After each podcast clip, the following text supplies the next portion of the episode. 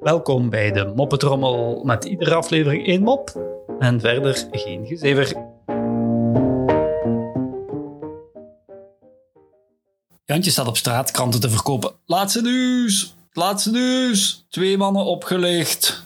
Thomas komt plots aangelopen en zegt: Amai, daar wil ik alles van weten. En hij besluit om een krant te kopen. Eh, hij opent de krant en leest erin en roept dan eh, tegen Jantje: Hé, hey, Jantje, er staat helemaal niks in over mannen die opgelicht zijn. Jantje kijkt even rond en roept: Het laatste nieuws! Het laatste nieuws! Drie mannen opgelicht!